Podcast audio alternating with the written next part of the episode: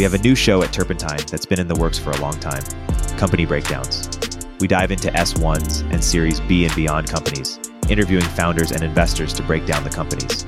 First episode is on Rubrik, which IPO'd this week. Upcoming episodes cover Reddit, Databricks, and more. Subscribe at the link in the description or search for Company Breakdowns on YouTube or in the podcast platform of your choice.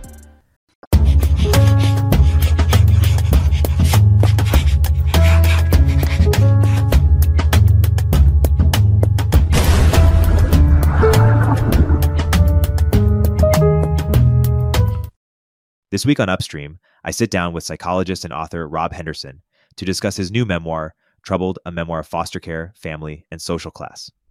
There were some connection issues during the recording of this episode, so our voices crossed paths a few times, but the conversation is excellent nonetheless. Please enjoy.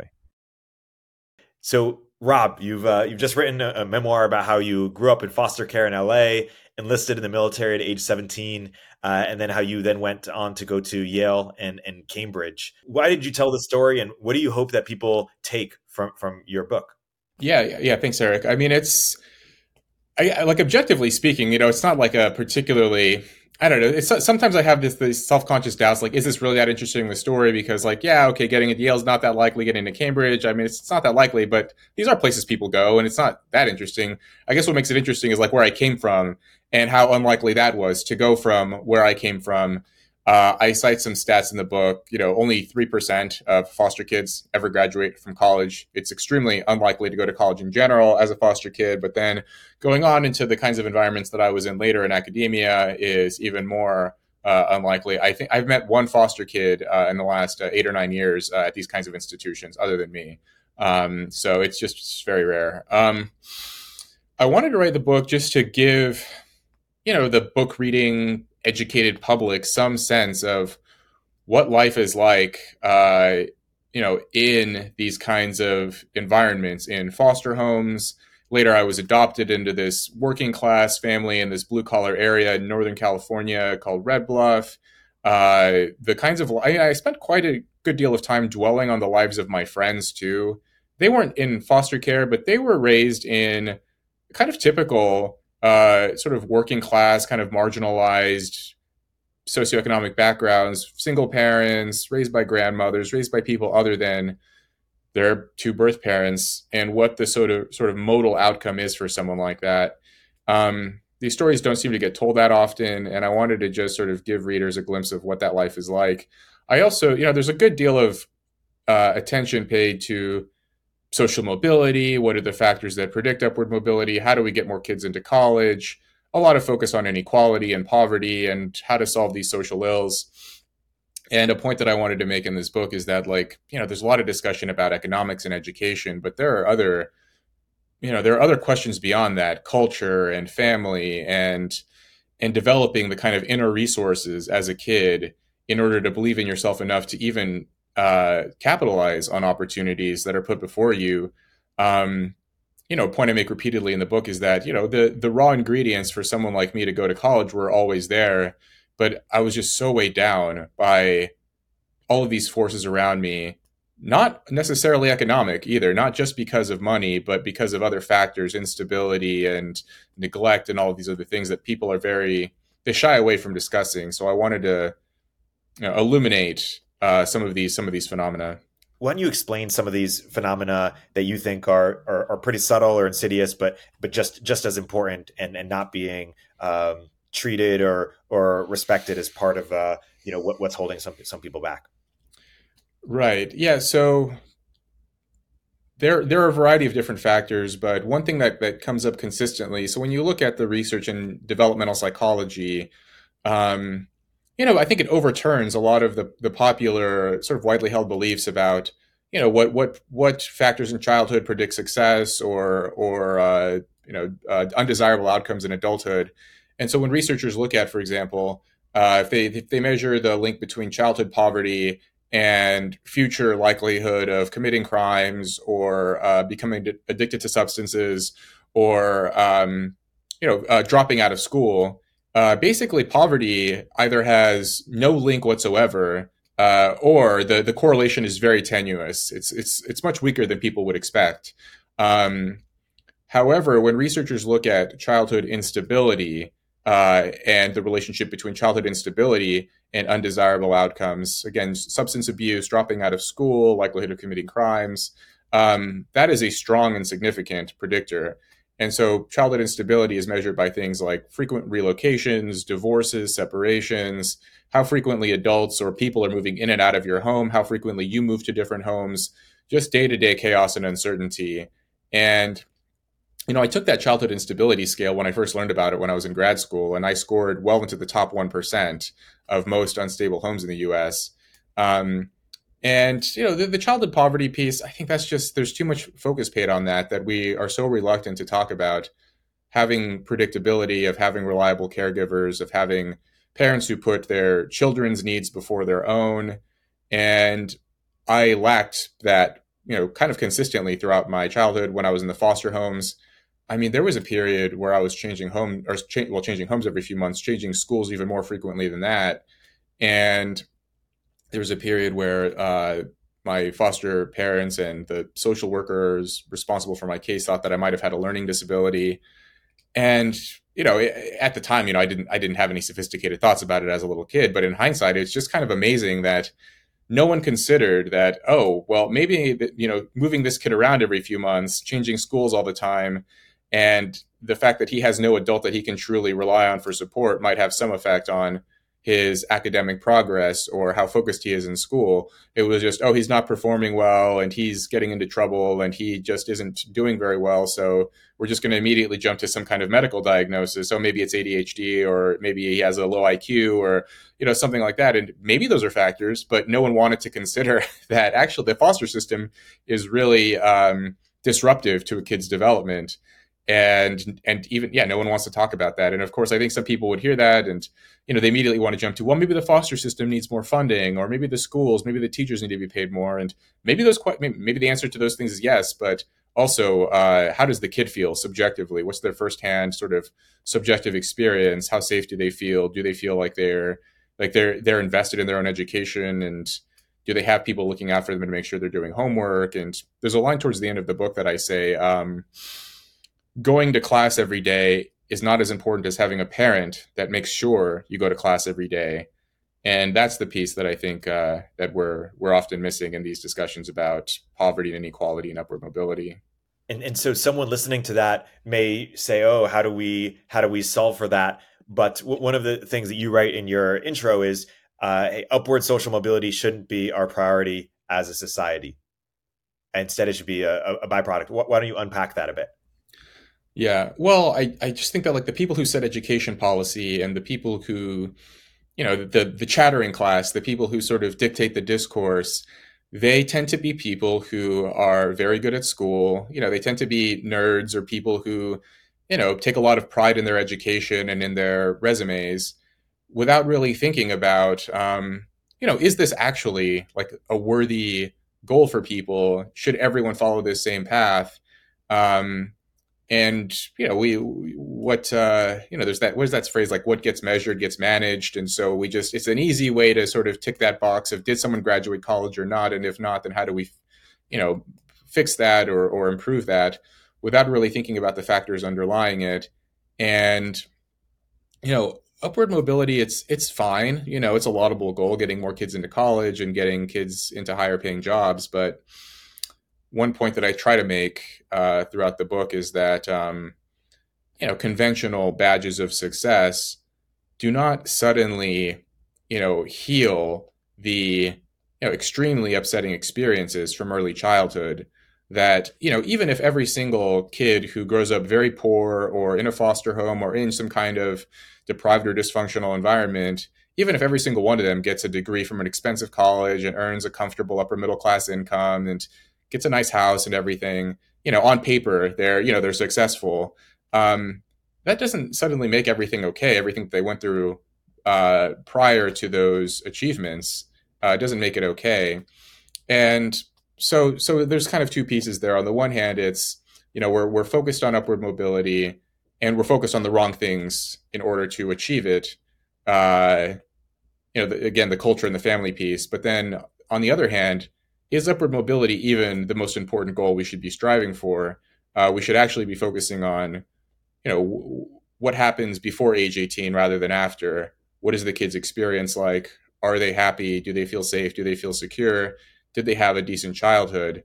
Um, I think that's an important piece as well. I mean, I just had this conversation. One thing that I wasn't um, expecting, Erik, like when when I was writing this book, just how many how many sort of aff, you know quote unquote affluent or upper middle class people would connect with this book. And what I'm finding is like a friend of mine the other day said he read the book and he, you know, he went to an expensive college. He's doing very well in his life, but he was telling me how his whole life growing up, all his parents cared about was that him and his brother would get into an Ivy League college. That's all they cared about. And so, you know, they were very cold to him and his brother. And every single decision they made was just sort of openly, will this get you into a good college or not? And that was sort of, you know, pervasive throughout the family was just every decision, every class, every extracurricular was just optimized for college. And so he did go on to be very successful. But he says, like, looking back on it, he was very unhappy. He felt very lonely. He felt like kind of disconnected. He feels sort of ambivalent about his his family. And, you know, I think like in many ways, you know, he told me like he probably would have preferred having a closer relationship with his mom and dad and maybe not going to such an expensive college and living out his family, his parents' dreams. Uh, and maybe, you know, maybe on paper he would have been earning less or went to like a less highly ranked college, but the idea of like being closer with his mom and dad may have, you know, more than made up for that. And so I think we're just sort of, you know, aiming for the wrong targets oftentimes. We'll continue our interview in a moment after a word from our sponsors. If you don't already subscribe to Turpentine's industry leading newsletters, like our new daily AI newsletter, Emergent Behavior, or Media Empires, you should. But that's not what I'm here to tell you about. The platform we use to power these newsletters is called Beehiiv, and it's excellent. First of all, it was started by the same early team who helped build Morning Brew into a $75 million newsletter business, and they built Beehiiv to offer that same powerful functionality to anyone sending emails. From essayists to business owners, the platform is beautiful, their text editor is intuitive, and they help you scale your audience with custom growth features. Beehiiv has powerful tools to help you monetize your content. You can easily launch paid subscriptions or pursue an advertising model. The Beehiiv platform will even connect you to premium brands to sponsor your newsletter. Not only do we use them, but thousands of the top newsletters in the world also use them, like Milk Road, Blockworks, the Lindy newsletter, and so many more. Beehiiv's founder hooked up Upstream listeners with a sweet deal. Get 20% off for three months with code UPSTREAM. Visit beehiiv.com, that's B E E H I I V.com, to get started.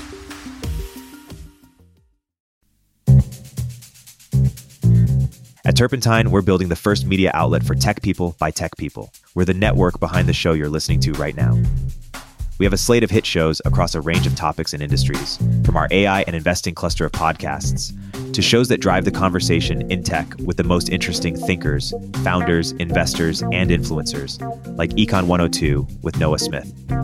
We're launching new shows every week, and we're looking for industry leading sponsors. If you think that might be you and your company, email me at ericaturpentine.co. That's E R I K at turpentine.co, and let's partner together.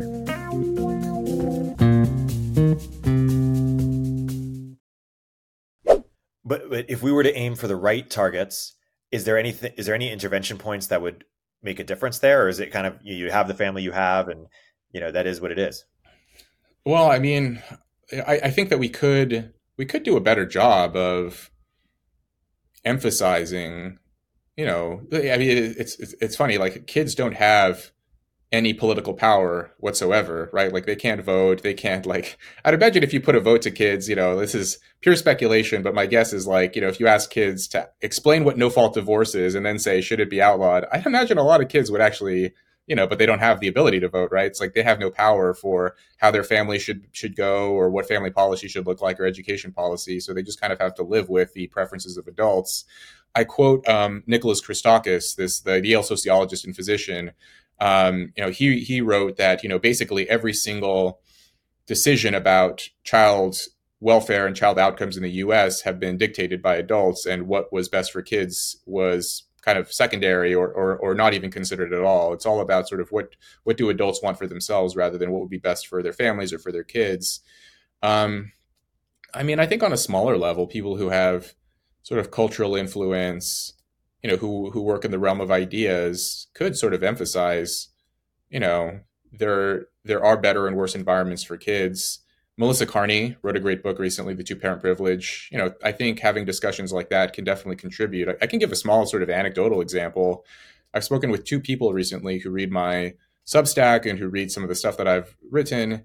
And both of these two people, they are, uh, you know, successful people, uh, but they were both explaining how they were having kind of, you know, they were their their marriage was kind of rocky, and there there wasn't any like abuse or mistreatment or anything, but they were just kind of getting bored and they were kind of unhappy. Things weren't, you know, going in the direction that they'd hoped. But then they read something that I'd written, and instead of you know, going towards the direction of separation or divorce, they decided to actually work on their marriage and communicate with their partners. And one one person said that you know him and his spouse they decided to go to couples therapy because they had small children and they wondered like is this going to be good for my kids and then they read something that i wrote and reconsidered and so i wondered if you know if that was sort of scaled up and instead of you know to be frank every time you open some like prestige media outlet and anytime there's a question of marriage, often it's like either either questioning it or trying to undermine it or ridicule the whole institution. If instead we tried to shore up support for it and confer, you know, more more status to it and and and recognize more of its importance in the context of children. I mean, if, if there's just two adults and there's no kids involved, you know, you can do whatever you want. But if there's small kids involved, to actually sort of consider what will be the long term effects on them. Yeah, it, it seems like there is this um, concern in the culture that if you celebrate motherhood, uh, that mm. takes away from celebrating uh, careers, uh, that the careerism, and that there is this. Yeah, yeah, not the opposite, right? Like if you celebrate a, a very successful, accomplished, you know, female senator or CEO or something, no one's accusing you of denigrating mothers right? But if you celebrate motherhood, suddenly people feel as exactly as you said, which I think is interesting. One pushback to the celebrating of, of motherhood at the expense of sort of female careerism is people say, hey, if you have people outside of the workforce, that has real effects on the economy today, right? Women, you know, contributing to the workforce uh, increases GDP, and so it's worth just acknowledging that there is even a trade-off to encouraging more women to be to be mothers. But I, I wonder if it's it's a trade-off between current and future GDP, because hey, if we have you know more careerist mother, uh, more careerist women, that means you know less kids, and that means less people down the line. And so maybe that's one way of thinking about the trade-offs on purely just economic terms. Not, of course, there's all sorts of other cultural and downstream impacts from a society where women are less, uh, or sorry, mothers are less celebrated because uh, you know c- careerists are, are more celebrated. Yeah, that's a, that's an interesting point. I mean, I'm, when, where I thought you were going, and, and I think yeah, that's important. That sort of long term versus short term uh, GDP. But where I thought you were going was sort of you know similar direction, the sort of cost benefit analysis of, you know, like because you're you're speaking kind of about the sort of you know upper middle upper class like that, that you know if, if if a mother with a with a, an expensive degree decides not to work in some way the economy is losing something there.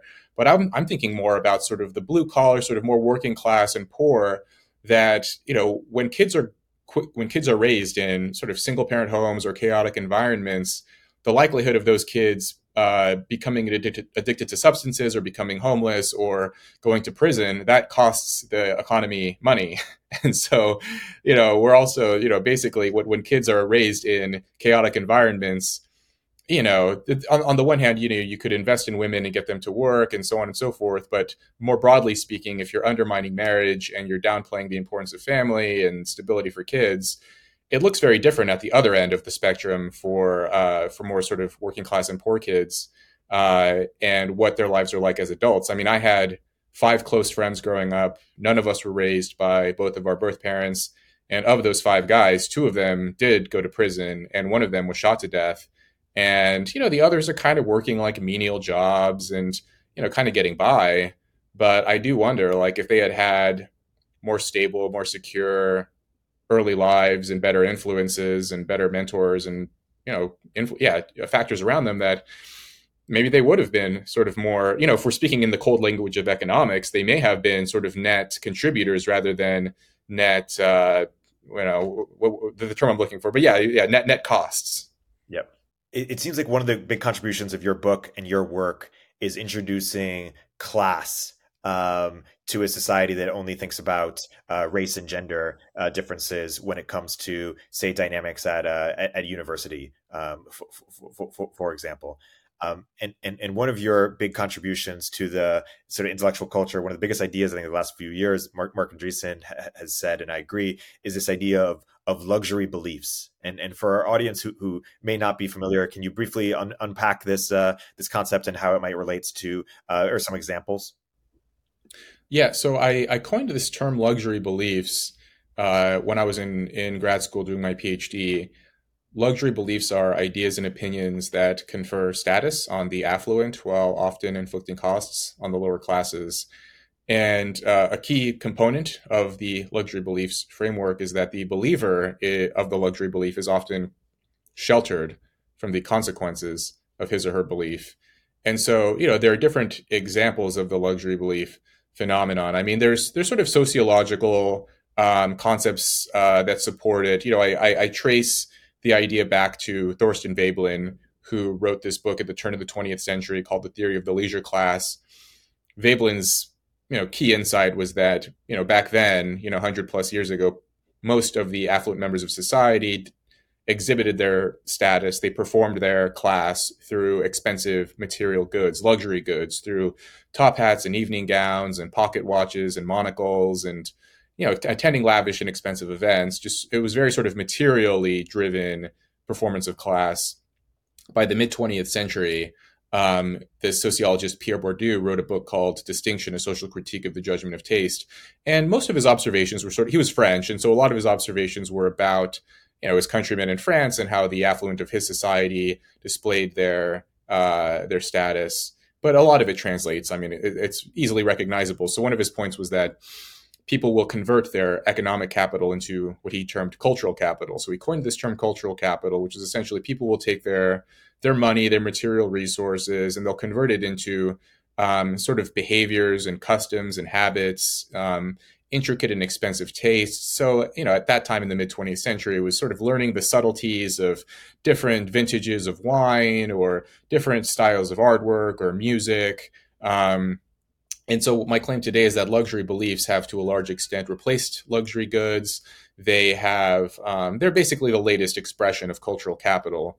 That when you express a luxury belief, you are, um, you know, you're you're communicating that you went to a certain kind of school, that you hang out with certain kinds of people, you consume certain kinds of, meat, you have the kind of job where you can keep up with the latest sort of intellectual fashions and trends and political views.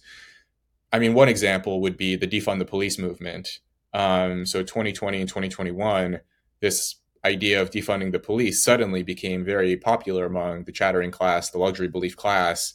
Um, and it you know it makes you sound interesting and sophisticated. It's counterintuitive right? Like um, there's this great book uh, from michael knox Beran called wasps uh, and he, he writes about the, the ruling class of america the white anglo-saxon protestants of the mid 19th to the mid 20th century and how you know often many many uh, what he terms the high wasps of that era would intentionally uh, support certain fashionable views specifically because they would upset the masses they enjoyed this idea of what he termed the, the, vulgarians getting upset because you know the wasps held the you know something in opposition to what was conceived to be conventional at that time. And so this is kind of an example of that of oh the, the sort of you know median american voter likes police. Well one way for me to distinguish myself and show that i'm not a member of the unwashed masses is to say we should defund the police.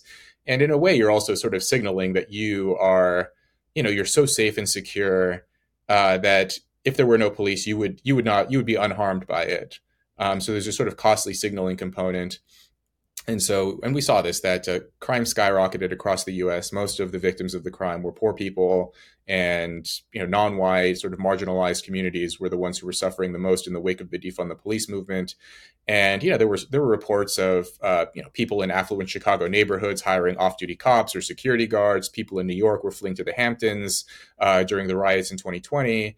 And so, yeah, by and large, you know, the sometimes they do catch kind of a you know they do catch a stray bullet so to speak. There was a there was a tech entrepreneur i think so, some, somewhere here in, in in california somewhere in sf someone did get like stabbed or something Uh, and and that made front page news, ironically enough. Right, that was something that people were actually talking about when, you know, when when uh, the peasants kill each other, that's one thing. But when an aristocrat gets killed, suddenly we all have to, you know, suddenly it, it's taken seriously, and we all start talking about it on social media, and uh, the the mass media reports on it, and and you know the person gets identified by name. We also saw this with those two journalists.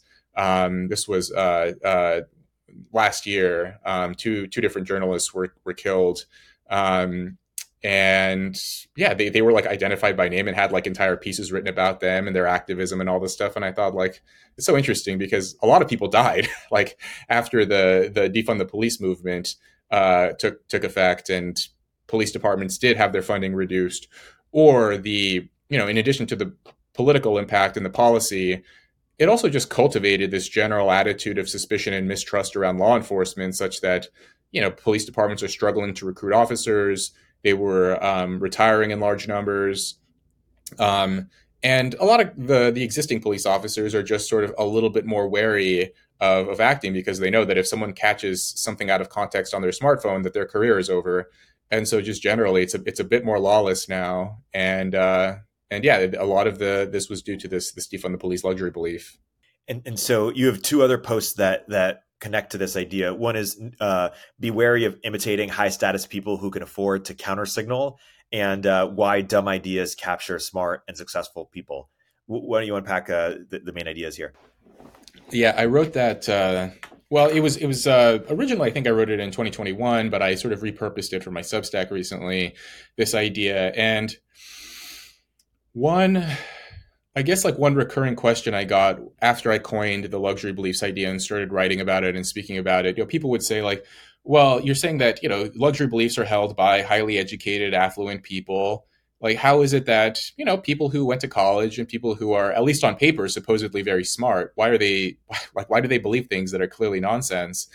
And, you know, there, there are a lot of different reasons for this, but one that I, I highlight in that long essay is that you know intelligence can be used to accomplish multiple goals. Um, you know, your your smarts, right? Like if you're a smart person, you can use your brain power to seek the truth. Uh, that's one use that you could make of your uh, uh, you know, outsized brain. But another thing you can do with it is uh, climb social hierarchies or to navigate complex uh, uh, cultural minefields and find your way to obtaining more, you know, uh, greater prestige and um, strengthen your reputation and and win the favor of your uh, favored political in group. And so, I go through that, um, you know, that that that article. I cite research indicating that. Um, you know, for example, self censorship is actually within the U.S. It's it's the highest among highly educated people. Um, so, for people who have a high school degree or less in the US, about 25% of people uh, in that category say that they withhold their opinions for fear of being fired or uh, damaging their employment prospects. Uh, and then for college graduates, it's 34%. Uh, and then by the time you get to people with postgraduate degrees, it's um, it's 44%. And so, you know, basically, like when it comes to certain contentious political issues, if you speak to someone uh, with a postgraduate degree, yeah, you might as well flip a coin to determine whether they're telling you the truth. Um, they and and the reason why they're self censoring is because they're they're well aware that there are certain things that are taboo, and as a result of this, as a result of this sort of self censorship, you know, they they're they very quickly pick up on what's okay and what's not okay to say, and they withhold their views. Um, people who are the most ideologically driven on both sides of the political spectrum do tend to be more educated and uh, and have higher earnings than the average. Most Americans kind of have relatively moderate views. I cite the work of David Shor, the Democrat political act, uh, analyst, uh, in that paper, and he reports that you know basically you know most Americans are fairly moderate and you know aren't aren't particularly strongly political in their outlook. Uh, but then the higher up you go in terms of education and earnings, people become very politically aware and very conscious and you know they they learn to use their sort of cognitive and material resources to implement their preferences and you know they are often sort of um, uh, they have this sort of blind spot uh, in terms of you know what's actually true in the world versus what their preferences uh, are. And you know, you can see this historically. There was a survey in the Soviet Union which found that the uh, highest earning and most educated uh, citizens in the Soviet Union were the most supportive of communist ideology. So, um, like white collar workers were two to three times more supportive of communist ideology than semi skilled laborers and and farm workers. Um, I also cite some anecdotes from uh, William Shirer in this book, The Rise and Fall of the Third Reich. And this, he was an American journalist who wrote this book. He was, you know, walking through Nazi Germany, like wa- speaking with with ordinary German citizens, and a lot of them were seemingly, you know, w- when they would talk about anything other than politics, they were, you know, uh, um, knowledgeable and smart and sophisticated and so on. But then, as soon as they, he started talking about sort of current events and political issues and so on, they just started, you know, parroting the party line of, of Hitler and Goebbels and the Nazi Party. And he, you know, he's, you know, he, he has this this line in the book about like sometimes he was tempted to say so, and whenever he did, people looked at him as if he had blasphemed the Almighty. Like, you know, how could you say that? And it's these are these are educated people, and I noticed this in the U.S. too that you know politics was just not like a big part of my life when I was growing up. Most sort of working class people, politics, it's it's sort of it's just not um, it doesn't loom as large. But by the time I arrived at Yale, and this was one of the sort of culture shocks that I had, was that you know it seemed like everyone was kind of reading the news. They knew what the latest fashionable op eds were, what the you know c- current trends were, the political opinions, the you know what, what was the you know this big splashy piece in the Atlantic that people are talking about, and I'm like I've never even read the Atlantic, and it was just a very important part of of American upper middle class life to know, you know, what's what are the current events, what are the political, even if you don't agree with the political issues, to be able to sort of recapitulate the views of of various sort of prominent cultural critics and commentators. And this was very new to me. And you know, so long story short, right? Like that's that's basically the point that smart people will often expend their their abilities, their their intelligence uh, to sort of use it as a form of motivated reasoning. They have these blind spots, and oftentimes they're not even aware of it. That's one piece of it. But then the other piece is that they're also very good at knowing, uh, quickly picking up on what the taboos are. So even if they disagree with them, they'll they'll withhold their opinions. Yeah, one of the contributions I wanted to talk about that you've made is in uh, dating, eh, particularly analyzing dating app data. Um, and one of the things that um, you know seems obvious in retrospect um, is that the uh, you know there's sort of this effect where the top you know percentage of men are getting a much wider set of uh, of women and uh, I, I, think it's something like the top 20% of men are competing for the top 80% of, of, of women or something. Why, why don't you briefly un- unpack what was most surprising about going deep on on dating app data or something that maybe the public may not fully appreciate about what's what's happening on in, in the dating markets? Yeah, yeah. I guess this was something else that I, I sort of became a little bit known for was writing about what's happening on the dating apps and on dating in general. I mean, because I actually dug into to some of the research on this, and and not just kind of like you know, there's there was this popular Medium article that came out, and some people have challenged some of his conclusions, uh, but it did find you know basically the, the the punchline for that one was like the top what is it like the top twenty percent of men are receiving sort of eighty percent of the attention of the women and you know then the bottom 20% of men are trying to compete for the you know the, the what is it like the top or bottom 80% of women something along those lines. There's just massive sort of asymmetry there. Um, and you know it was it was interesting but then i actually looked at uh, you know sort of peer reviewed psychology research and people who were actually studying this uh, in a more kind of you know scientifically rigorous way. And there was one paper that essentially came to roughly the similar similar conclusion, which was that um, basically the you know the average man on on Tinder. So this was a Tinder study that that the average man will swipe right. They'll like the profile of roughly sixty percent of the female profiles they see. So more than half uh, of of women will will be swiped by by the by, by the average man. So the vast majority. Whereas the reverse, so when, when women see male profiles, they'll only like roughly 4% of the male profiles they see. And a lot of those 4% of men are almost certainly the same. It's the same 4%. And so you do have this effect where, you know, 4% of men are getting the vast majority of the attention. Um, there was a similar study on Hinge uh, which found that something like 10% of the men on Hinge were getting 60% of the matches. And, you know, just anecdotally, I could see this um, when I was in college. Um, you know, I saw guys who would collect uh, matches well into the thousands. I, I knew one friend of mine got like something like 20,000 matches in total. Um, I mean, it was you know, I, I, you know he got this like special perks from these apps. They were like, oh, you're like a high value user. Here's like you know we're going to lift your radius restrictions and X Y Z and just give him all of these free perks. And then um, you know then I knew other guys who would get like maybe a match a week. It would slowly trickle in, and they'd have difficulty even finding a single date on the apps. And I think that's kind of the the typical male uh, experience on the apps is like you just don't get that much attention. If you're a very desirable male, you get a lot of attention. Um, and I think this is probably having, you know, some non-trivial effect on why you know growing numbers of young people are single or have no interest in a relationship or uh, yeah it's something like um yeah like like record high numbers of young men are single and you know it's probably contributing to some degree to like the cynicism that young people have about relationships now because you know it's one thing where you know back in the day when you had to meet someone in person and you had to sort of fumble your way through a social interaction and you know you had your kind of reputation on the line and often social circles were, would overlap. So if you were cold or mistreated someone um, you know word would get out and so people would behave themselves whereas now if you match with someone and you know you'll never see them again like you know you have these kinds of um, you know like dark triad men people who you know men who are very high on these these dark triad traits who will uh, you know, say very cruel things to women, or they'll manage to get them out on a date and then, uh, you know, tell, you know, uh, uh, deceive them in some way.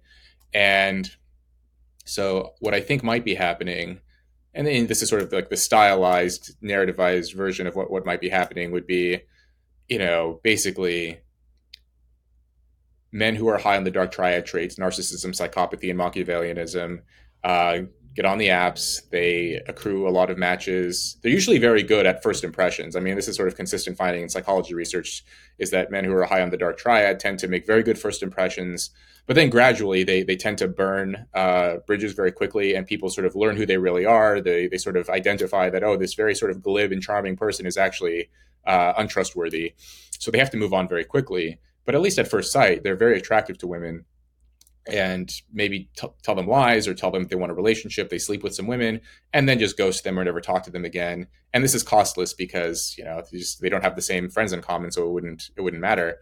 Uh, then these women uh, have you know uh, maybe a, a few of these negative experiences with these men who lie to them and then they themselves become very cold and will you know kind of be cruel to the men that they match with or decide that men aren't worth it anymore and and so on. And this is you know it's kind of a male centric point of view. I'm sure there there are probably women who are very high on the dark triad who you know also kind of whatever mistreat men as well. But you know i i've heard you know several several different um, uh, from several different sources that you know men who are using these apps can accrue lots of numbers very quickly. And uh, you know one can only imagine like you know the, the women who interact with them and, and what they must feel like after um, especially like you know when when they think that they're going to this is on the path to a relationship and then it just goes cold. So i think like this is probably having some outsized effect. And i have seen some interesting data recently that more and more young people are opting out of the apps. I don't know if this is going to continue or if this is you know i'd want to see some more data on this but it wouldn't surprise me if that was the case that there was this kind of I mean, this often happens with sort of psychopathic, like dark triad personality types. Like once they infiltrate into something, you know, it's like it's like it's like fun for a little while, then they infiltrate and kind of ruin it, and then and then it kind of dies, and and and then people move on. And I wondered if that's if that may have been what what happened with with the dating apps, or if um, you know people are developing more sophisticated ways to to weed out these types of people. That's great articulation and overview. It, it seems like there's a real matching problem um, where uh, there's just a large set of unhappy people who are not getting together. And it feels like I've only identified a few different solutions to this matching problem, uh, all of which seem either unlikely or undesirable. One is that women change their dating preferences, i.e., uh, date down, so to speak. Um, you know, 60% of women are college students or something to, to that effect. And um, you know women are less likely to date uh, people in a less you know uh, you know who didn't go to college if they went to college or are in a worse socioeconomic position. So either women do change their preferences and decide to date down, or the median man uh, starts to do better than than the median woman uh, again, at least in terms of college or or otherwise, which also seems either unlikely or undesirable, at least to a certain certain population or, or a certain sort of uh, to most people perhaps. Um, and then the other is if uh, polyamory or polygamy uh, is uh, is is normalized, i.e., we just embrace the status quo and find a way for that to be sustainable but that that seems unlikely. Um, it, it less, I don't think we're gonna have a ton of Elons out there just having kids with multiple people. Um, and then the the last, last situation is uh, is just that combination of artificial wombs and uh, AI girlfriends or or or AI boyfriends uh, makes the current situation of people not matching somewhat tenable, and and maybe people have kids in other ways, though that also seems unlikely and undesirable. Uh, any any reaction to these or any any scenario which I missed? No, I don't. Yeah, I, I it's really yeah, I'm. I try not to make predictions. I mean, it's you know, like I've I've read enough of uh, Phil Tetlock's work, the the psychologist. You know, he basically found that like you know, people experts tend to be very bad at predicting the future, and in sort of like the more highly regarded the the expert is, the worse the predictions tend to be. Funny enough, so. But anyway, like just generally, people are bad at forecasting the future. I mean, like just at a, like a gut level, I would say like I think the um the AI like girlfriend or boyfriend thing. I mean, this is like my immediate reaction to it is like this is going to be very bad for relationship formation. That you know these you know these AI it can it can sort of be optimized. It can be tailored for the individual. So if they like, you know, it can it can sort of respond based on feedback from the user and you know if they like this kind of personality type or this appearance or this person um that it'll be, I think, just incredibly seductive. Uh, especially for like very lonely people or even people who i mean i think like it's it's a weird thing right because i think people who are like extremely introverted extremely shy maybe people who you know ordinarily wouldn't have like a ton of romantic options you know if you have like a severe disability or disfigurement or what have you just like really really hard life like i think something like ai like that would actually be great um, to like provide some kind of companionship for very lonely people who have some kind of extreme malady. But then there are people who like like a young a young guy or young you know young woman who's just kind of like borderline introvert, a little bit shy, a little bit self conscious. You know, they have two options before them. You know, just kind of simplifying, but one is to actually just sort of go out into the world and try to get a girlfriend or a boyfriend, and then the other would be to just sort of put on your VR headset or whatever and just like interact with your AI girlfriend who already loves you, who you don't have to, you know, like it's just no, it's just effortless.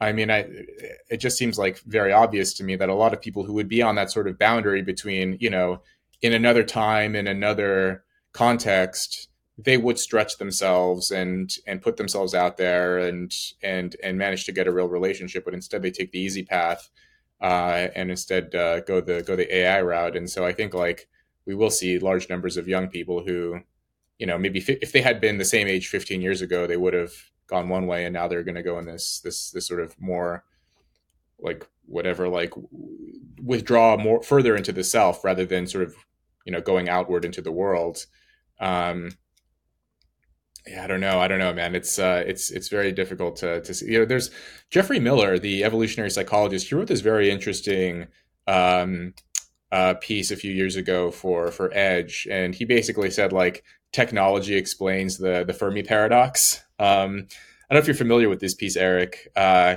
but it's really you know basically he says, uh, yeah, well, yeah. So, so yeah, for the for the listeners too. I mean, like basically his point. He's an evolutionary psychologist, really smart guy basically he says that so the Fermi paradox is like, you know, basically, you know, why why is it that we haven't seen aliens yet? Like the universe should be teeming with life, considering like the number of planets and the number of stars and galaxies and so on and so forth. There should be, you know, a lot more uh you know, we should just by now we should have seen the aliens, you know, and I'm I'm like very much butchering and paraphrasing, but that's basically the idea. Why haven't we seen them? Miller suggests that this is because like any any uh, civilization that advances far enough along will start looking outward and start looking inward, uh, simply because like our our evolutionary impulses will be hijacked.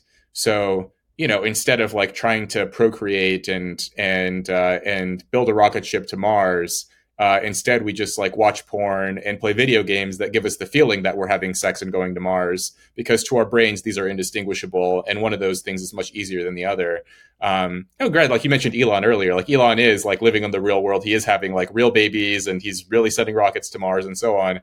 But you know, like like um, you know, if you know, there's only one Elon, right? Like there there aren't many other people who are doing that. Many more people would rather withdraw into themselves than go out into the world. And so, yeah, I think it's um, we're going to we're going to like I think like bifurcate in some ways where people are start going to start like sort of becoming more intentional in how they live their lives and whether or not they want to um, actually have relationships, get married, have children. It's not going to be a cultural default. It's going to be an intentional decision, and others will, yeah, just sort of disappear into the into the uh, like the VR metaverse it's uh yeah there'll be bifurcation um it, it, it's fascinating. You wrote a post a while ago um called no one expects young men to do anything and they are responding by doing nothing. And there's been this kind of rise in consciousness over the past few years I, would call it of, of sort of the plight of men uh, you know, Richard Reeves, uh, a kind of normie academic, I say that in a, in a positive way, not a negative way, um, wrote wrote a, a, book about how men are struggling, and I, I, just I say the normie academic to say that this isn't just like a manosphere fringe topic; it's starting to get real uh, sort of mainstream adoption or mainstream kind of recognizing uh, recognition. Uh, even Bryan Caplan wrote a book about you know don't be a feminist, uh, which you know hmm. might have gotten him canceled a few years ago. It feels like things are moving on the gender front. I mean, the more extreme version of of uh, of, of a conversation that's happening is is this aporia piece that hap- came out recently about how um, you know the the baby boom in the in the 30s and 40s was really caused by a marriage boom. And the reason why why that occurred is because we had a sudden increase in status among men. And thus the implication for if we want a baby boom today is that we need need a marriage boom which would require sort of the elevating of status of, of men again almost like a DEI for men or some sort of um, you know movement to help the, the, the median man which, as you could see or as you could imagine, yeah, yeah. would be an anathema to uh, to many people today. And it's uh, like you talk to some women about it, and they're like, "Hey, this is like." We would rather have underpopulation than uh, not just women. A lot of people, this is just so tasteless that you'd rather have a population collapse than than do DEI for men. if, if that's if that, if that's what it actually took.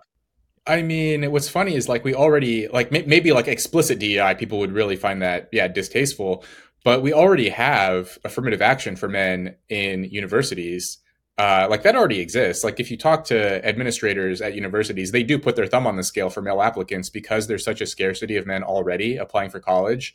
Um, I mean, essentially, if you have a, a, male applicant and a female applicant to a university and they have exactly the same grades and test scores and everything, everything's the same. They're, like universities will always favor the man in these cases simply because um, you know universities essentially like the you know the internal data that, that that I'm familiar with is that essentially once a campus dips below 40% male then women will stop applying uh, because you know college is many things. One thing that college does is provide, you know, supposedly, you know, if you if you believe, you know, the the the, the conventional stories, it provides an education, and you know, you you learn things and whatever. You yeah, but you get your degree. But then the other service that at least like you know the sort of conventional colleges provides is is like it's a dating service right? Like girls also like to go to college to meet guys and to date and to have fun and so on and you need guys there to to do those things.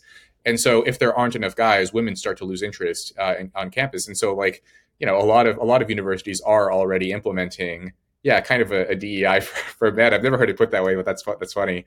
Um but but yeah like it's um I think it's it's hard to so so now with technology, like anything is possible with with what could happen next. Um, I I you know I just I don't see us like turning back the clock uh, and going to a place where we're back to you know back where where men are are uh, conferred extra respect and are you know economically appealing in the way that they were in the past. Now that women are you know economically independent and they don't require that anymore.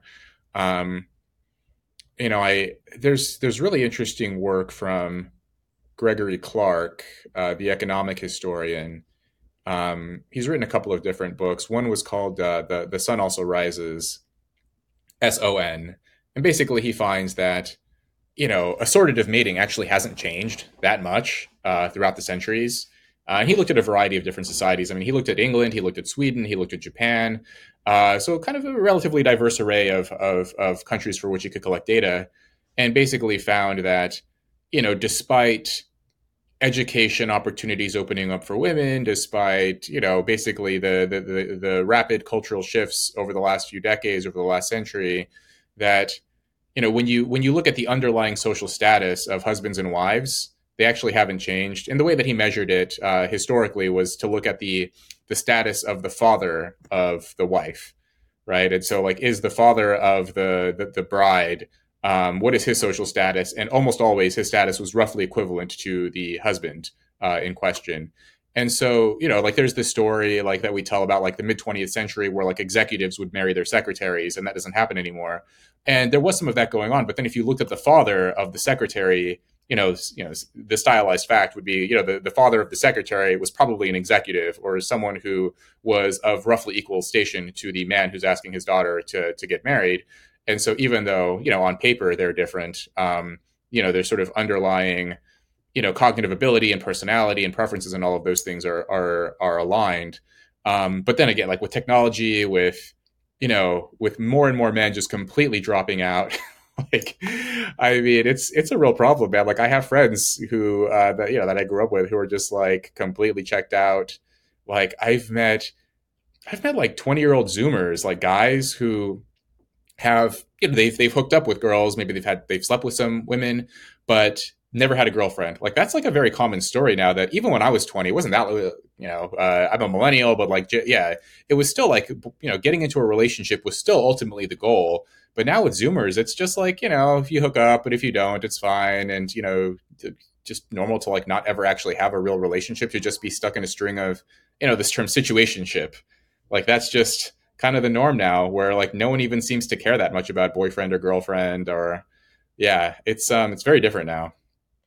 Yeah and so do you expect uh, in in the future the current trends only to continue if you don't expect uh, sort of the economic situation to to change or preferences to change that there's just this increasing like bifurcation basically or increasing uh you know uh non-connect like men and women just don't don't match yeah, I don't. Yeah, yeah, I don't know. Like I said, it's hard to it's hard to it's hard to predict. I mean, I think like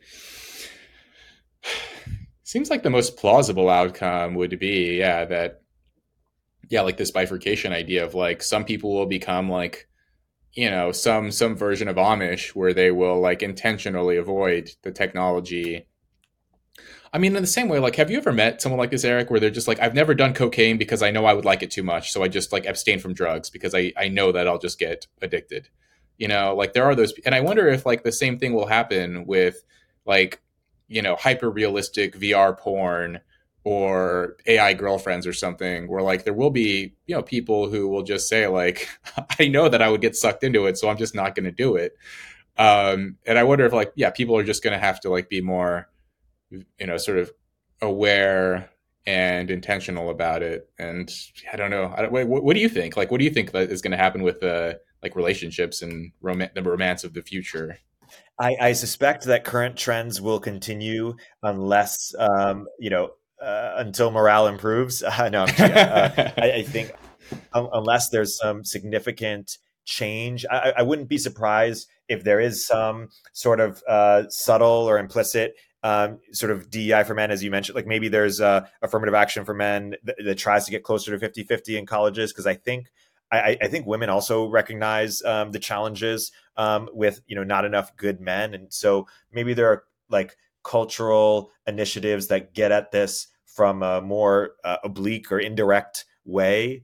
Um, I think there, I think there's going to be more men's movements um, some of which are going to be positive and some of which are going to be very extreme. Like I wouldn't be surprised if in a mm. few years Andrew Tate looks kind of tame, you know, uh, like relative to like what's w- w- what's coming. Um, I, I, feel like there's going to be an increase increasing bifurcation of like uh, I think I think the, the manosphere and the and the, and the feminists are only going to get more um, extreme, and I, I, think the feminists are, are going to be kind of like alpha as, as as well. Like, um, hmm. and so I, I, I, suspect just just more and more polarization, uh, basically. Um, hmm. But uh, yeah, it'll get interesting. Yeah, yeah, that sounds right. Yeah, I, I, yeah, I hadn't considered that. Like Andrew Tate being tame. I mean, that's yeah, I guess you could say that. Like I remember when when he started getting popular. I don't know when it was, twenty twenty one or twenty two. I saw like mainstream, you know, legacy media columnists saying basically like they almost like lament, like they they, they kind of missed when Jordan Peterson was popular, right? They were like you know, like Jordan was, you know, whatever. He was cantankerous old man or something, but you know, like rel- you know, compared to to Tate, uh, you know, he was he was more sensible and more grounded and whatever. Now you have this just like, you know, this TikTok influencer who's just, you know, way more in your face and and provocative.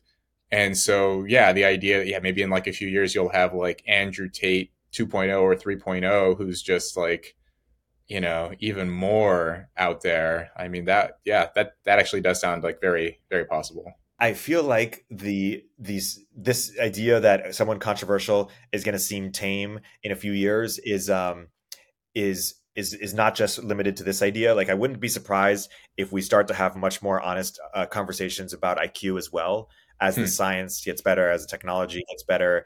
Um uh, you know someone uh, Balaji had the line that as soon as uh, IQ is editable to some degree, then um, you know it's going to be. Then I think the progressives will embrace it as uh, you know IQ privilege. Uh, for, you know they may have been saying for a while it doesn't exist, but once it's editable, uh, you know people who have lower ones are going. You know you should demand uh, the ability to change it or or get some reparations or, or something based off of it. It's interesting how these things can change so quickly once there's a uh, you know incentive to to to hide them versus make them public because of what uh what people gain as a gain as a result. But but my more overarching point is that as the science gets better, as the tech gets better, um, tr- it seems like true ideas want to become uh, you know want to become public or want, want to be, and so maybe the Charles Murrays of the world or uh, other people will become you know more more tame or uh, as a uh, you know versus uh, vilified. That's interesting. Yeah, I, I mean, I do remember. Um, yeah, in a way, this kind of vindicates uh, this this uh, discussion Steven Pinker had several years ago. He was at some panel or something, and he was basically defending this idea that we should have open dialogue about various ideas, because if you know public, respectable intellectuals or you know just basically like more responsible people aren't speaking about it it will sort of be discussed anyway in sort of more darker corners of the internet or people who you know their their aim isn't just to communicate the information in a sort of matter of fact way but in order to whatever like be you know with this sort of gleeful uh gleeful tone or sort of enjoy sort of mocking people or or uh, insulting people and so, yeah, I mean, uh, you know, you had you had someone like Jordan Peterson who was, you know, communicating in a sort of a, a psychological way, grounded in research, grounded in, you know, uh, his experience and so on. And then you have someone like Tate who's just like,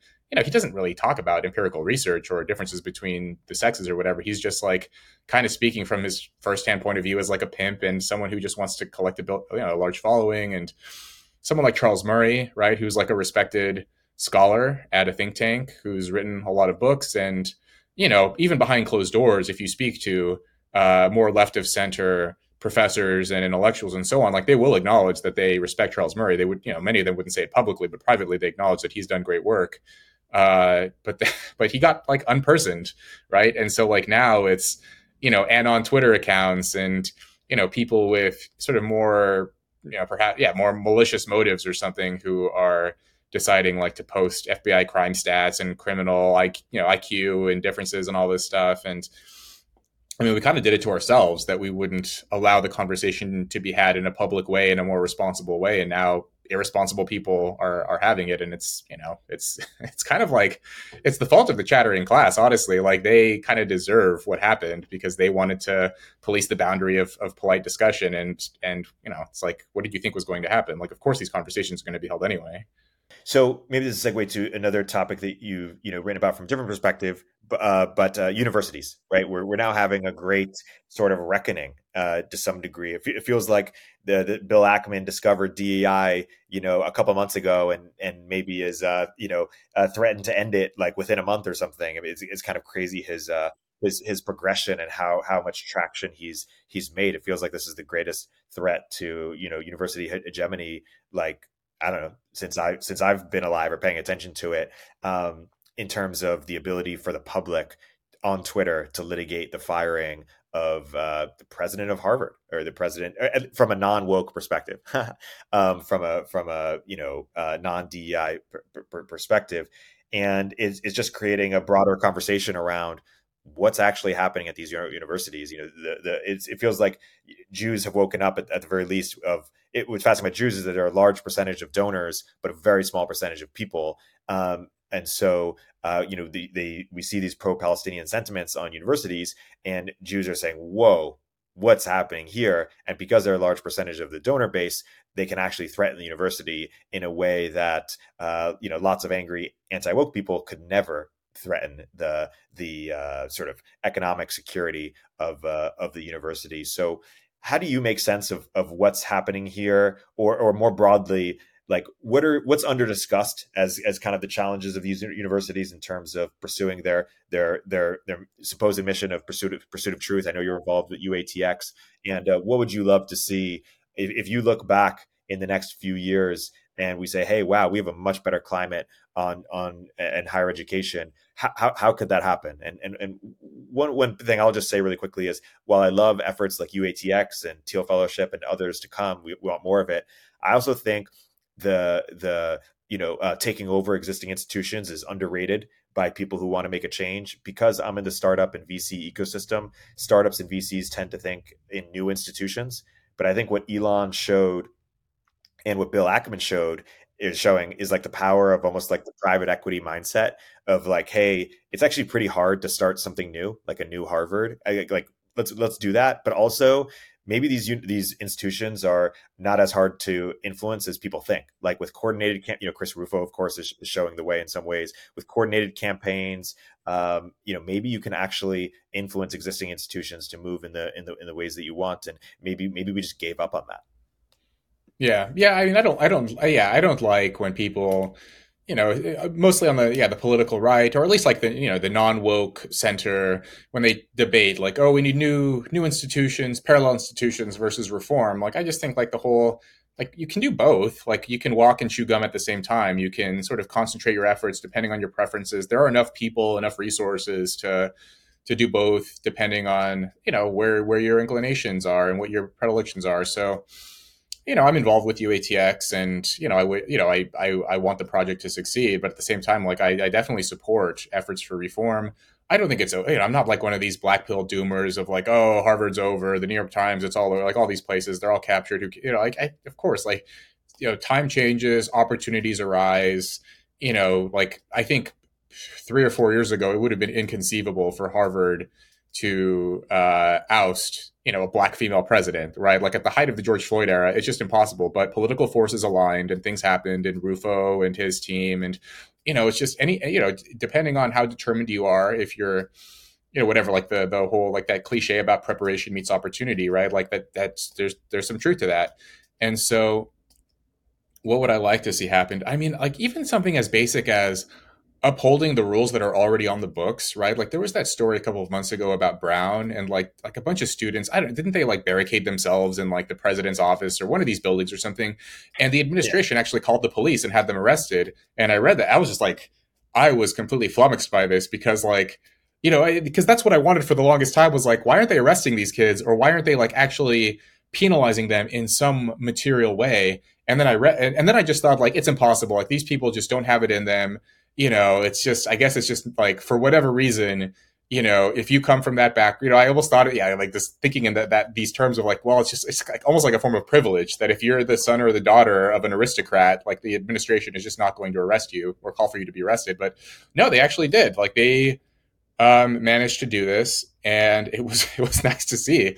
And it would be nice if more universities did that. That actually there are rules in the books for student misconduct and threatening violence and interfering with people's lives and you know, you don't have to come up with anything new, but just like actually uphold what's on the books already. Like the the guidelines and regulations don't uphold themselves. It's not like the text jumps out of the books and you know force you know puts the kids in handcuffs or something. Like no, like someone an adult needs to actually say like you agreed to this when you matriculated to this university and you're violating this rule and this is like the inevitable consequence. And so and whatever like these they're going to be fine anyway, right? Like if you go to Brown, you're never like your life isn't over just because you got arrested once. You're going to be fine anyway. But at least to like have some some penalty for misconduct would be nice. And I think that alone could have some effect on the culture on campus, the climate, um, to just know that you can't actually, you know, you can't violate the rules like that.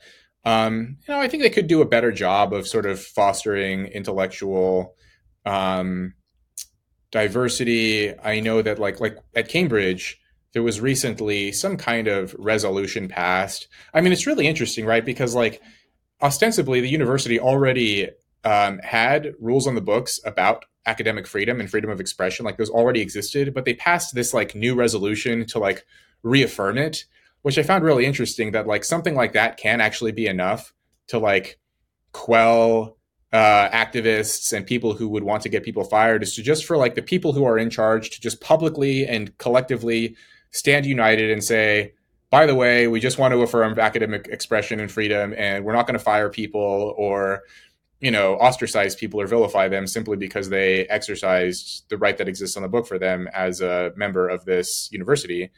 You know, for more elite universities to do something like that, if Harvard did that, if Yale did that, if Stanford and so on, if all of these universities collectively did something like this, maybe it needs to be done on an annual basis to just like remind the students and remind the faculty and and the activists that like you can't, you know, you can't just mob people and and sign petitions and get people fired um, and to just sort of stand united in that way and, and to grow a backbone i mean a lot of these you know a lot of it is just due to cowardice. Like i know professors who have privately told me you know they've seen their colleagues get mobbed or attacked or ostracized or the petition circulated and they've they want to say something publicly. Like they would like to say like you know this is my colleague this is my friend this is someone that i respect but they they're also just like sort of cowardly nerds who want to keep their head down and do the research and they don't want to like have their lives turned upside down and get distracted with now you have to deal with the activists who are going to turn their pitchforks on you and say how could you defend a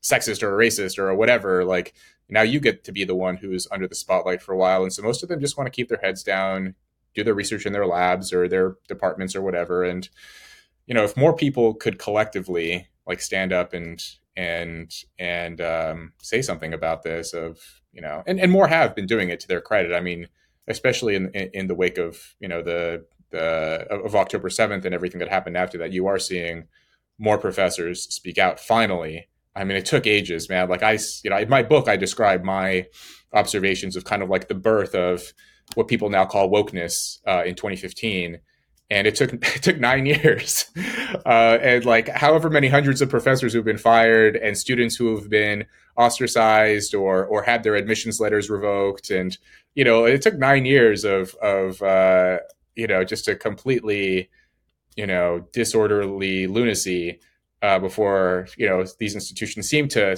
you know finally be drifting back to the right track. It took a long time, but you know it's it's nice to see it it's fascinating because people back then, you know, the Jonathan Haidts of the world, who I think have done great work, but I also think have like underrated the the dangers of, of, of what's happening. They would say things like, "Hey, it'll it'll sort of uh, succumb to its own contradictions, or it'll burn itself out." Hmm. And I, I I I thought that was the cope or wishful thinking.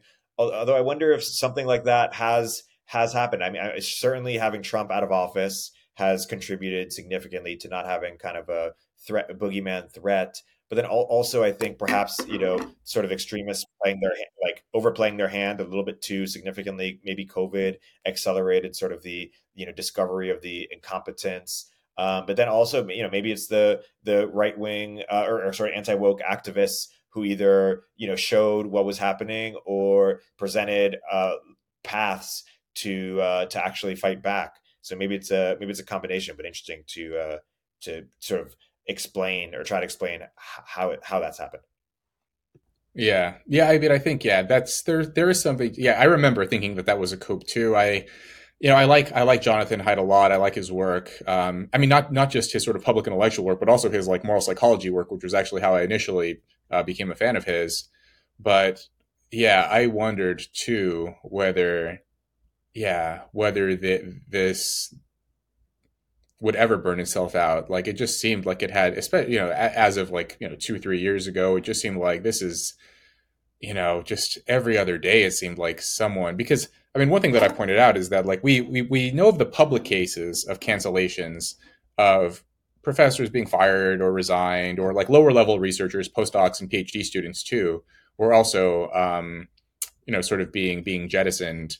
But for every public uh, cancellation you saw, there were probably at least five others that you didn't see because I knew several people who were fired or uh, forced to resign. And there were there was no media attention at all because they didn't want it right? Like again like most researchers just want to keep their head down. They don't like you know unwanted attention. They don't like being in the spotlight for something that doesn't have anything to do with the research. And so if like you know a group of phd students you know unite signs a petition and forces the department to to you know quietly remove this professor they just they don't want to go to the media with it they just want to like keep their head down hope it blows over and maybe get a nice little research job somewhere else and you just don't hear about those uh, cases and so you know, it was just so funny to me here. Like it was, it was more, com- it was a more common line a few years ago about like, oh, cancel culture doesn't exist. It's like it, it exists and it's actually bigger than you think.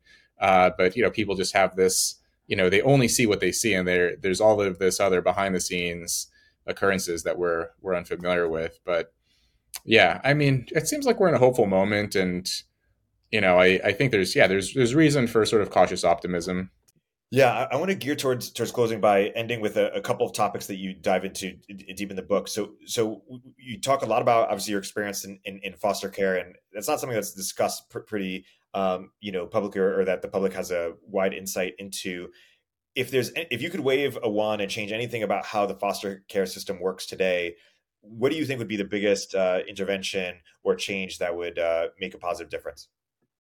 I mean, one, one point that I make in the book, you know, because I, I, lived in seven different homes in the span of about four or five years, and people ask me why I was, you know, relocated so many times, why I had so many placements is the you know the the term, and I mean the reason they do that is essentially because often what happens is that a foster parent, a, a biological relative, uh, will often re-enter the picture, whether it's the mother or you know less often, but sometimes the father or an aunt or someone in the family can care for the child. They don't want the child to develop an attachment or a loyalty to any particular foster family that they stay with because this can you know this can basically create difficulty it can create sort of custody issues often foster parents you know when they have a kid for a very long time they often feel a sense of attachment to the kid and they're willing to battle the biological relative in order to keep the kid. And so there's just this sort of conflict there.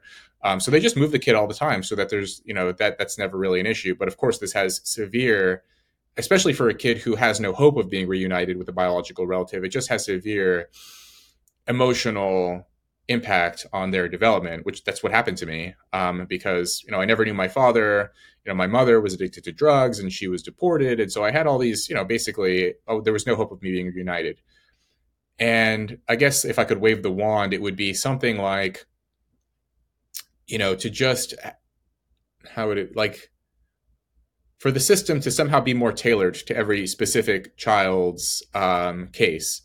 I mean, because basically what happened with me was like I don't know this for certain, but I'm I'm pretty sure this is what occurred. Is just like the foster system is just this vast bureaucracy. They didn't really pay that close attention to what my circumstance was. It was just the kind of standard policy of oh, kids shouldn't stay for longer than six months. So oh, it's almost six months, move him somewhere else, without actually looking at well, what you know, what what is his circumstance? Where are his parents? What's going on? Does he have any hope of being reunited? Should he, should we just go ahead and like find a way to accelerate the adoption process?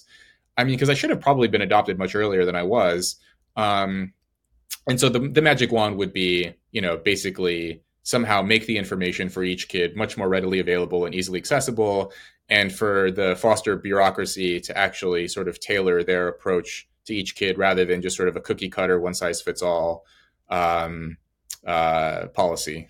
That makes a lot of sense. I just want to transition to your your time in the military. Uh, the the military uh, is not something that's greatly um, understood as well in terms of what it's what it's like to be part of it. You know, in recent years, there's been some concern over sort of the, the wokeification of, of the military because you see these ads that sort of have these uh, these certain dynamics to them, these woke dynamics to them.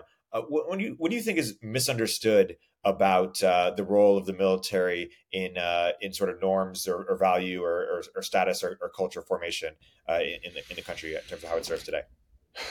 Yeah, I mean, what's misunderstood? Well, I think like we have like maybe maybe kind of two popular or like widely held views about the military in the US. So one is like that kind of post World War II era where you just had like, you know, all these guys come back and they use the GI Bill, they go to college and it was just this sort of engine of upward mobility for a lot of a lot of young men in the US in the 40s and 50s.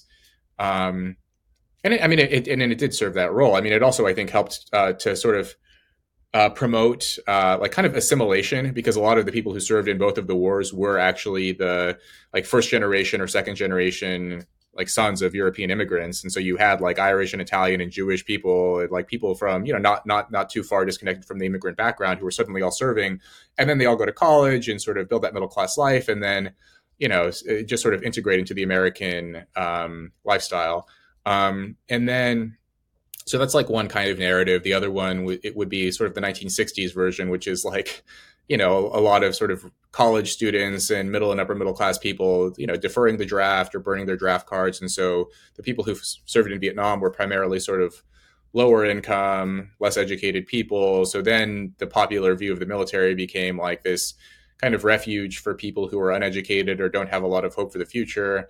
Um, and I think like those two somehow became like the popular uh, views. But I mean, the military is a lot different now. It's it's very kind of professionalized. It's um, you know, most people don't serve. Most people don't even know anyone really who who is active duty or, or recent active duty in the military. You know, most people it's like you know they had an uncle or grandfather or someone, but like no one knows a contemporary young person who serves. Um, it's becoming sort of increasingly rare.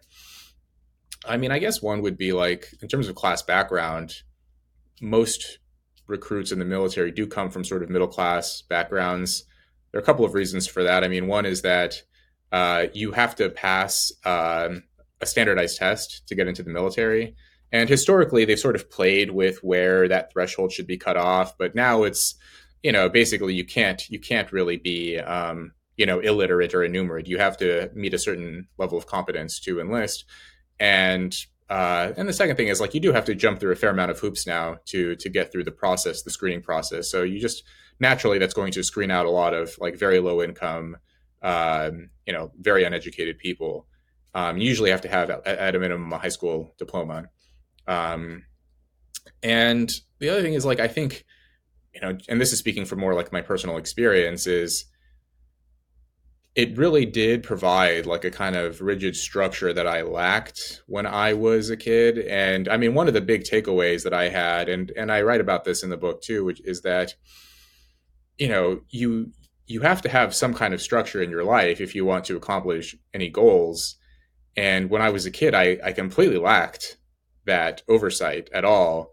You know, I had a ton of freedom and very little oversight or supervision. There was a lot of neglect and all it did was just like allow me to make a series of very bad decisions um, but then by the time i got to the military and i realized like oh having structure having rules having expectations in place um, despite the fact that i really didn't like it you know i remember like the first year or so i actually really i, I, I like i there was you know some periods like in basic training especially where like i hated my instructors and superiors and the fact that I had to listen to them. And I had like a little bit of a chip on my shoulder with authority and everything. Um, but then it wasn't until later that I was grateful to them and I was happy that they imposed all of this structure and these expectations and rules on me. Um, because good things started to happen. You know, it, was, it took me a while to sort of make those connections of, oh, actually, if I, you know, follow this itinerary, this routine, and, you know, sort of build a scheduled, uh, patterns into my life that actually, you know, good things started to happen. And I actually felt better despite, you know, at first I didn't like it, but actually, you know, the long run, it was actually good for me. And so, you know, for someone like me who really lacked it in my early life to get it later was, was really critical. I mean, it was funny the other day, I was speaking to someone uh, on her podcast about, you know, she was like, you know, when I when I speak to you now and then I read about who you were when you were 17, it's like I can't even make that connection because you're such a different person. And you know, I, I basically explained that I was in the Air Force for eight years, right? Like that's a long time to be like I was. It was two enlistments, two four year uh, uh, contracts. It's a long time, and that those were like my, my formative years, right, from 17 to 25 you know when my you know my brain hadn't full the cement hadn't dried like i still you know like basically i was still forming habits and becoming an adult and building good habits. And, you know, I learned that, you know, basically eventually I learned to sort of impose that self discipline on myself rather than needing it from an external source. And anyway, ultimately, long, yeah, all of this is to say that um, all of the tools that it equipped me with did lead me to, you know, go on to college and, and do pretty well academically and, um, you know, learn how to how to be a, an adult I appreciate the overview. Gearing towards a last question here, T- tell us more about what's uh, what's in the future for you. Like, how do you think about your kind of your moonshot or, or, or what you're trying to do? Because there are a bunch of different directions that you could go in. Uh, you know, deep dive in. Uh, and what's what's most interesting to you? What's uh, what's your moonshot? Oh yeah, I mean, I don't, I don't know. I've, it's been, um, it's been like I've already exceeded my own expectations for myself, uh, and so now I'm in this weird space of like, you know, I did a PhD, which I, you know, I never thought I would ever do. So I got more education than I expected. Like I never expected to write a book this young. I thought at some point in college I did have this idea of maybe writing a, a memoir, some kind of autobiography, but like that was going to be, you know, maybe when I'm an old man. But forces aligned, and you know, literary agents started to express interest at a much earlier stage of my life than I expected, and you know I just went for it. Um, and yeah, newsletters doing. I mean, at, at some point, you, I think you and I have talked uh, offline about maybe you know maybe I'll do a podcast, maybe I'll you know do some you know YouTube channel, you know, because eventually I would like to sort of be in a position where I could amplify people's good, like what you do, right? Like you speak to interesting people, you communicate and share interesting ideas, and I like that. I like I like the podcasting medium. Um, the other you know the other thing is if, if the book does well enough uh, and it's you know it's a big if uh, is you know to, to explore uh, getting it optioned for movie or mini series or something along those lines because you know the sad fact is that most people actually don't read anymore. I mean it's you know it's increasingly rare but more people will watch movies. More people will sort of like if i could communicate the the message and the lessons and some of the stories from the book in a different format that would be more easily accessible. That would be great um, but that you know, a, million things have to go right for that to happen. Um, and so you know, these are yeah, just a couple of couple of things: podcasts, and then and then possibly movie. And yeah, I'm going to keep writing regardless. You know, if the if the book does well enough and they let me write another book, or I'll just self publish, like I'm going to keep writing either way. And uh, you know, one thing I'm certain that I won't do, you know, despite my earlier, you know, I mentioned my my earlier uh, guarded optimism about the universities. I, I, don't want to be a professor. I'm not. I'm not that optimistic yet. I just. I don't. I don't know if there's uh, room for someone like me uh, in in the academy, uh, as at least as it is now. But you know, I, I wouldn't rule it out. And and someone like you, meaning your interests or your perspective on things, or I mean, even some like if you believe in you know like you know group differences, you believe that like men and women are different, or you you know take you know take IQ serious. I mean, you mentioned maybe maybe you know maybe the left will uh, you know start taking IQ more seriously later, but you know if you just like accept the conclusions of you know sort of basic social science research, um, that alone can be enough to to get people to to despise you. Um, so yeah, I mean, and, and then also to just speak very frankly about these things is, uh, you know, it's still it's still difficult to do. Still got to walk on eggshells if you're if you're in the academy. Yeah, if you have common sense on certain topics, you're you're a liability. Exactly. Well, Rob, let's um let's wrap on um, that. The the the book is Troubled, a memoir of foster care, family, and social class. Uh, highly recommend it, as well as Rob's uh, excellent Substack. Uh, we'll put links in the description. Uh, do pre or, or, or, or order it. Um, Rob, thanks so much for coming on the podcast. Thank you, Erik. This has been great. Upstream with Erik Torenberg is a show from Turpentine, the podcast network behind Moment of Zen and Cognitive Revolution. If you like the episode, please leave a review in the Apple Store.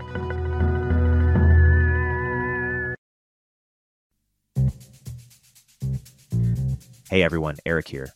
At Turpentine, we're building the first media outlet for tech people by tech people. We're the network behind the show you're listening to right now.